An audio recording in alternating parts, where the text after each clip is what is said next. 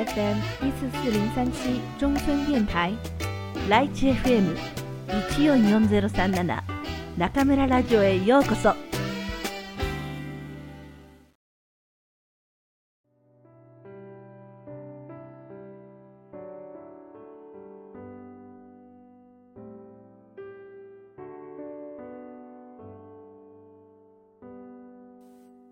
銀河鉄道の夜。宮沢賢治。1午後の授業では皆さんはそういうふうに川だと言われたり父の流れた後だと言われたりしていたこのぼんやりと白いものが本当は何かご承知ですか？先生は黒板に吊るした大きな黒い星座の図の上から下へ白くけぶった銀河帯のようなところを指しながらみんなに問いをかけました。カンパネルラが手を挙げました。それから四五人手を挙げました。ジョバンニも手を挙げようとして、急いでそのままやめました。確かにあれがみんな星だと、いつか雑誌で読んだのでしたが、この頃はジョバンニは、まるで毎日教室でも眠く、本を読む暇も、読む本もないので、なんだかどんなこともよくわからないという気持ちがするのでした。ところが先生は早くもそれを見つけたのでした。ジョバンニさん、あなたはわかっているのでしょう？ジョバンニは勢いよく立ち上がりましたが、立ってみると、もうはっきりとそれを答えることができないのでした。ザネリが前の席から振り返って、ジョバンニを見てくすっと笑いました。ジョバンニはもうドキマギして真っ赤になってしまいました。先生がまた言いました。大きな望遠鏡で銀河をよく調べると、銀河は大体何でしょう？やっぱり星だとジョバンニは思いましたが、今度もすぐに答えることができませんでした。先生はしばらく困った様子でしたが、目をカンパネルラの方へ向けて、では、カンパネルラさん、と名指ししました。すると、あんなに元気に手を挙げたカンパネルラが、やはりもじもじ立ち上がったまま、やはり答えができませんでした。先生は意外なようにしばらくじっとカンパネルラを見ていましたが、急いで、では、よし、と言いながら自分で製図を指しました。このぼんやりと白い銀河を大きないい望遠鏡で見ますと、もうたくさんの小さな星に見えるのです。ジョバンニさん、そうでしょ？ジョバンニは真っ赤になってうなずきました。けれども、いつかジョバンニの目の中には涙がいっぱいになりました。そうだ、僕は知っていたのだ。もちろんカンパネルラも知っている。それはいつかカンパネルラのお父さんの博士のうちでカンパネルラと一緒に読んだ雑誌の中にあったのだ。それどこでなく、カンパネルラはその雑誌を読むと、すぐお父さんの書斎から大きな本を持ってきて、銀河というところを広げ、真っ黒なページいっぱいに白い点々のある美しい写真を二人でいつまでも見たのでした。それをカンパネルラが忘れるはずもなかったのに、すぐに返事をしなかったのは、この頃僕が朝にも午後にも仕事が辛く、学校に出てももうみんなともハキハキ遊ばず、カンパネルラともあんまりものを言わないようになったので、カンパネルラがそれを知って気の毒がって、わざと返事をしなかったのだ。そう考えるとたまらないほど、自分もカンパネルラも哀れなような気がするのでした。先生はまた言いました。ですから、もしもこの天の川が本当に川だと考えるなら、その一つ一つの小さな星は、みんなその川の底の砂や砂利の粒にも当たるわけです。またこれを大きな父の流れと考えるなら、もっと天の川とよく似ています。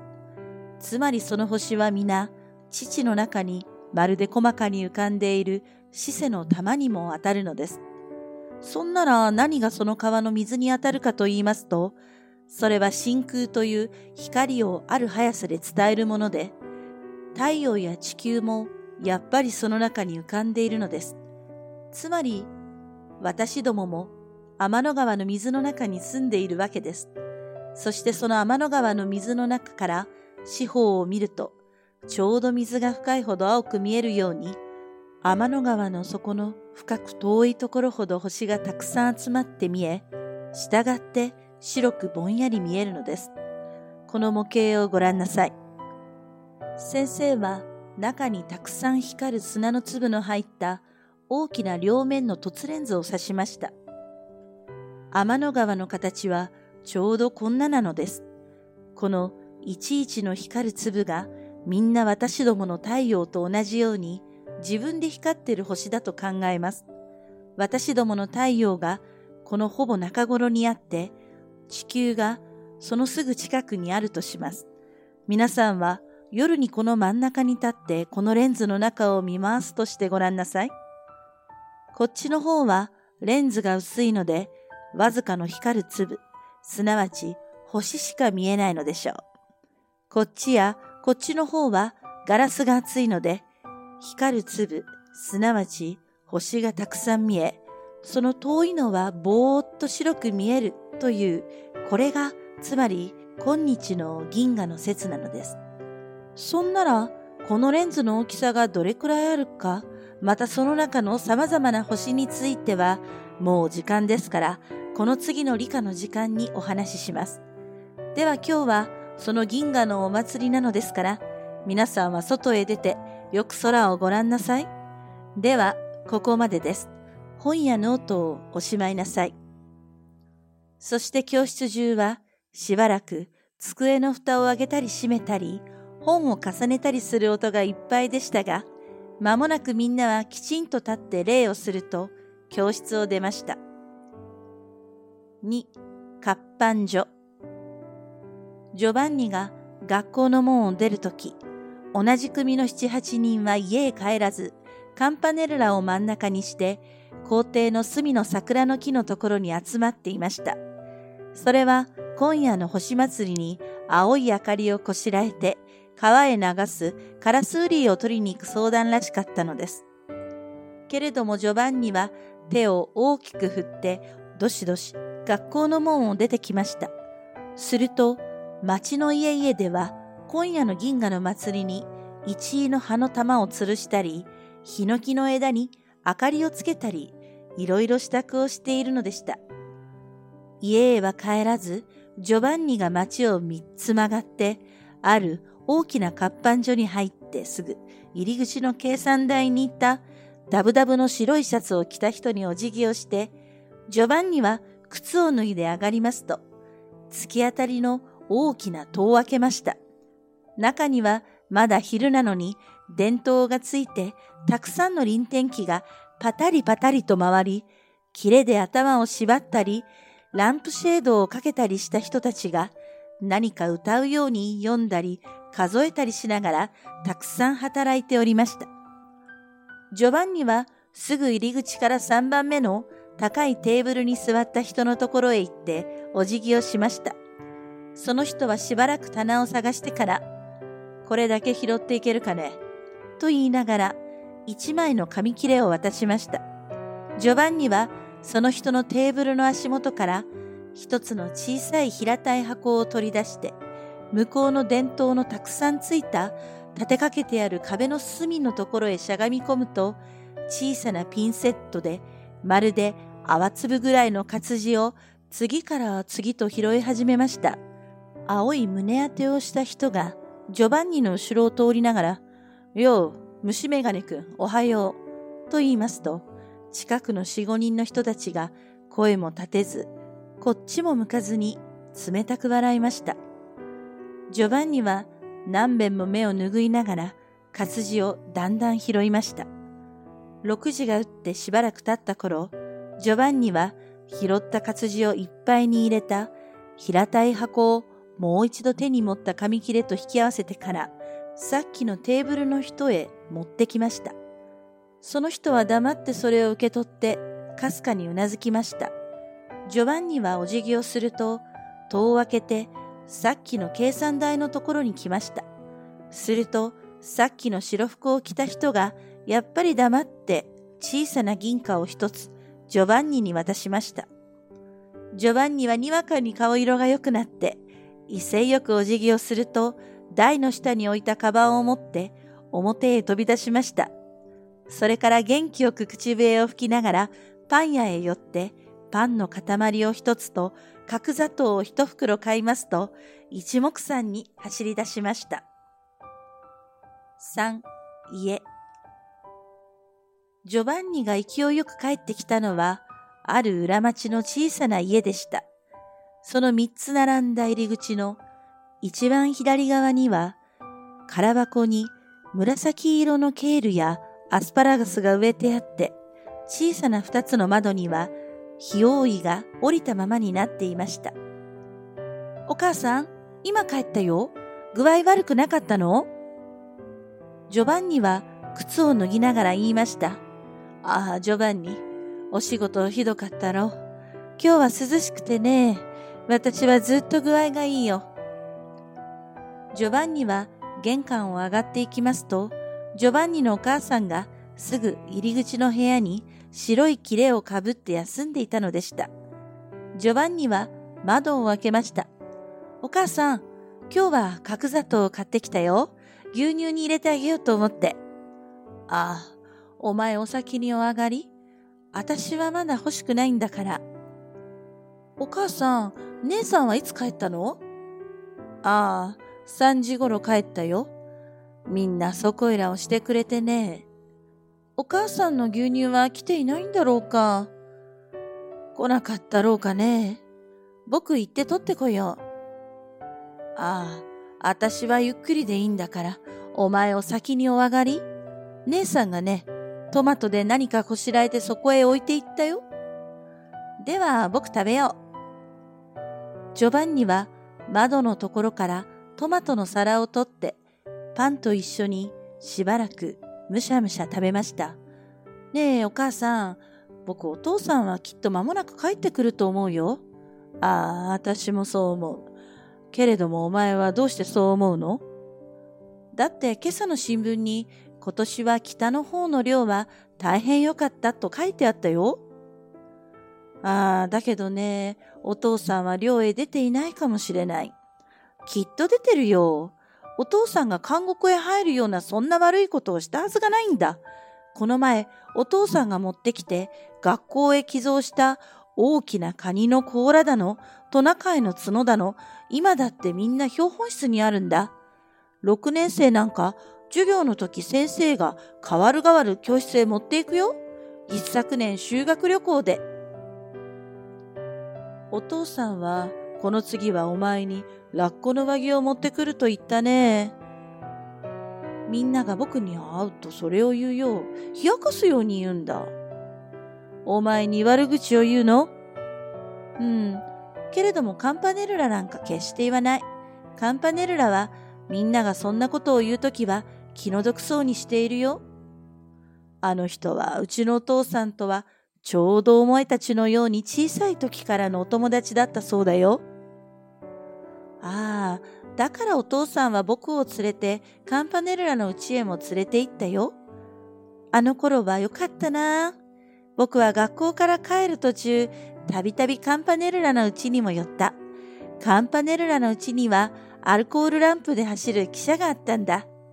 レールを7つ組み合わせると丸くなって、それに電柱や信号表もついていて、信号表の明かりは汽車が通る時だけ青くなるようになっていたんだ。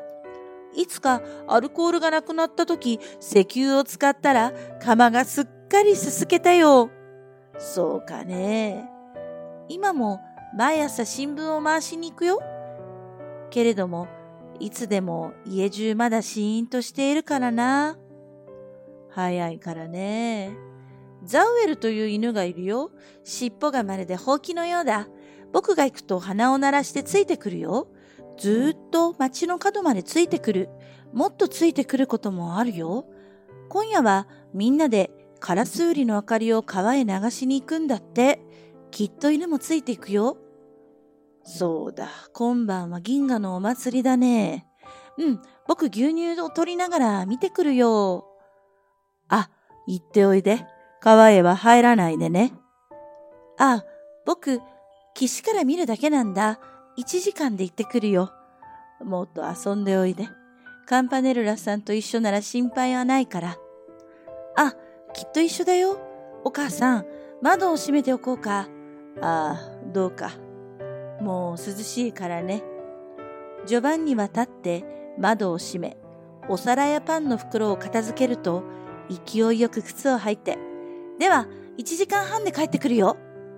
と言いながら、暗い戸口を出ました。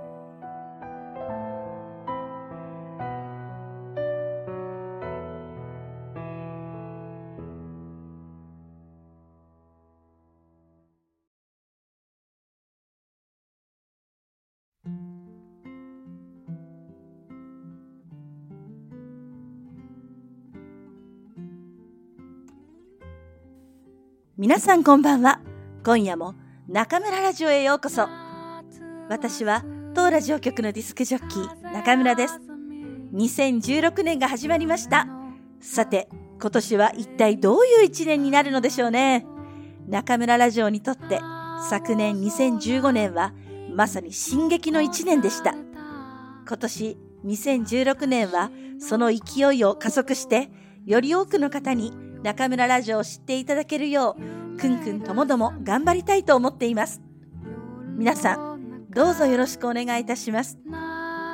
さて、1月11日は日本の成人の日です。私が若い頃は1月15日だったんですよ。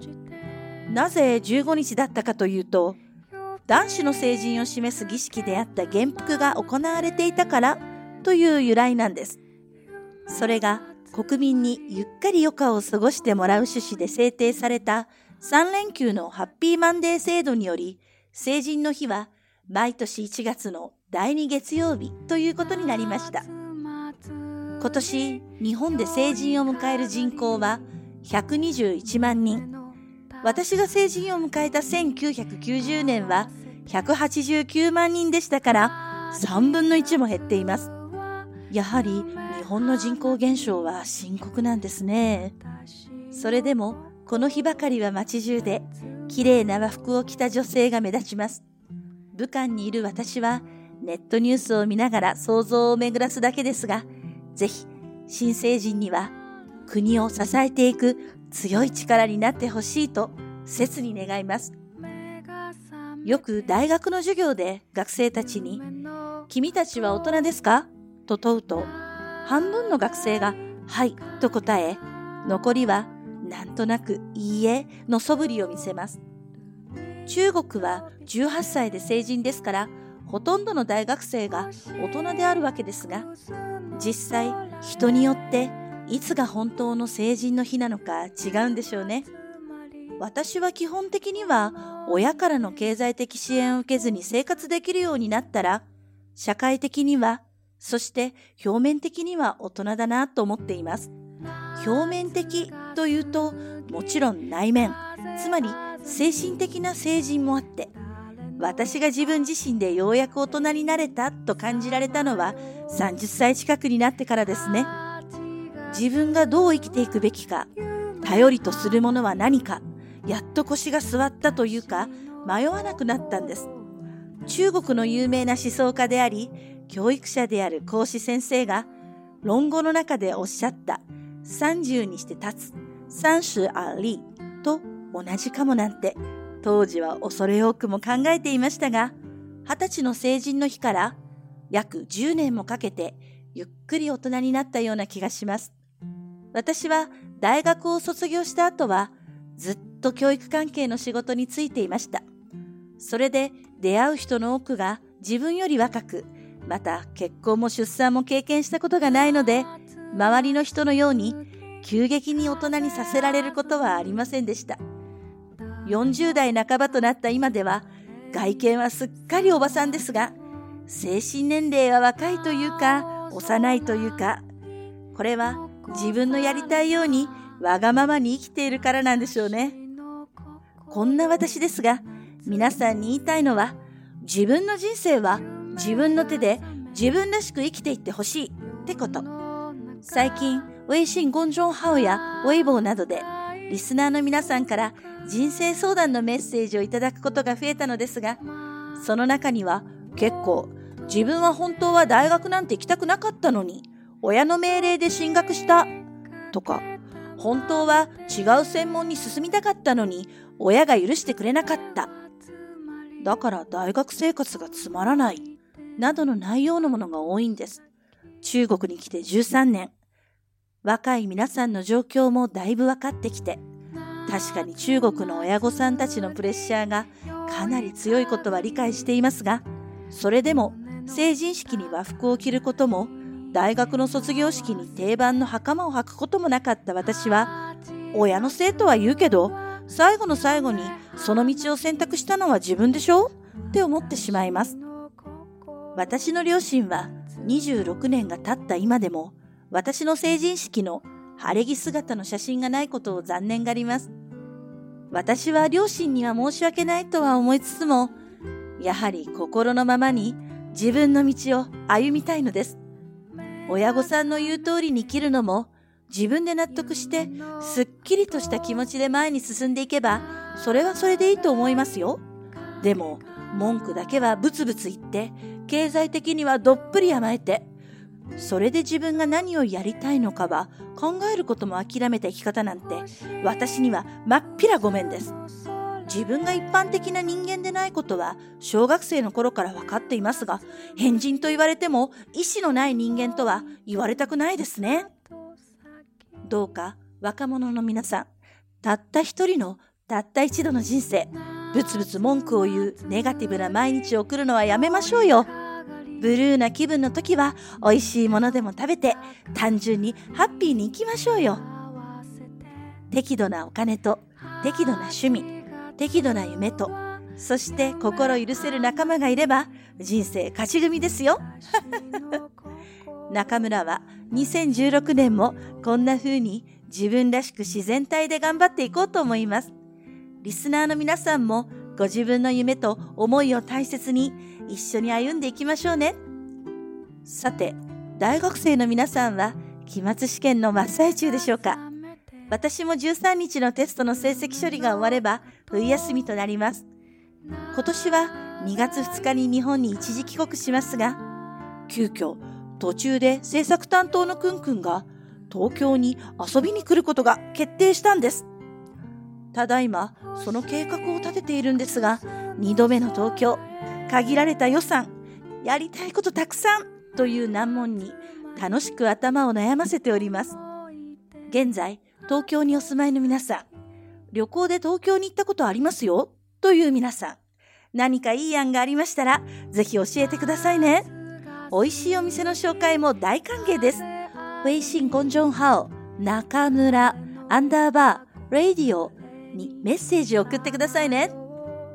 寒さが募ったり、緩んだり、なんだかはっきりしない1月の武漢ですが、何はともあれ、風邪だけはひかないよう、皆さん、お体くれぐれもご自愛くださいね。それではまた次回、ここでお会いしましょう。おやすみなさい。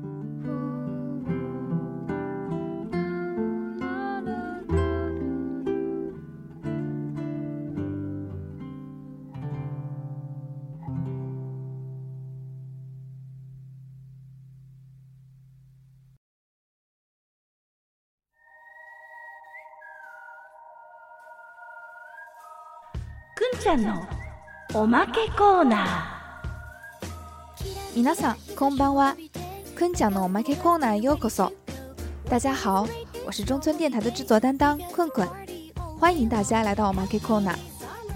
我们终于迎来了新年的第一期节目。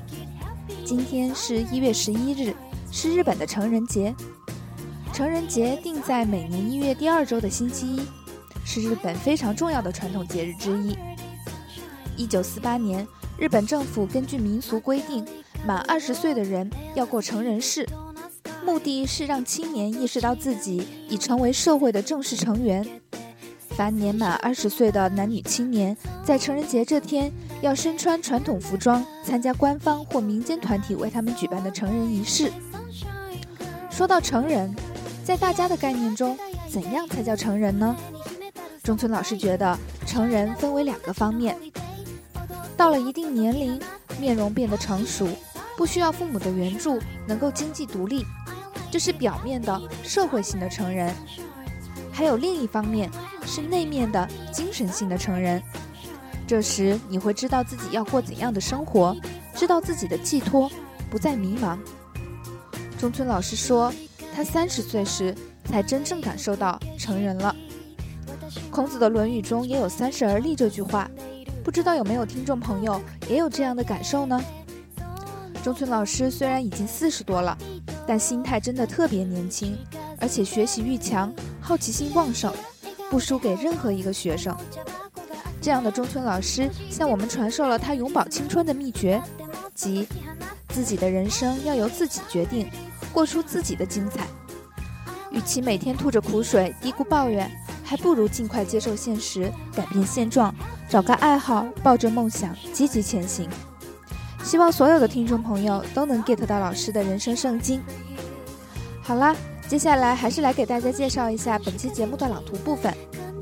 从本期节目开始，老师会为我们带来日本孤高而浪漫的儿童文学巨匠宫泽贤治广为人知的一部作品《银河铁道の夜》（银河铁道之夜）。相信很多听众朋友们对这部作品都并不陌生。今后我们将会在这个故事中见识到银河系的壮观与美丽。我们还会看到关于一个叫做九邦里的男孩搭上银河列车所遇到的奇人异事。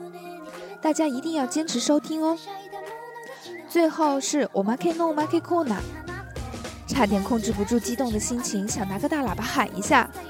因为意外抢到了总价三百二十四元的武汉直飞东京的机票，困困，我今年寒假要再游日本啦！因为上次太奢侈，导致这次只能穷游啦。如果大家有什么东京的好店，一定要推荐给我们哦。それではまた次回ここでお会いしましょう。おやすみなさい。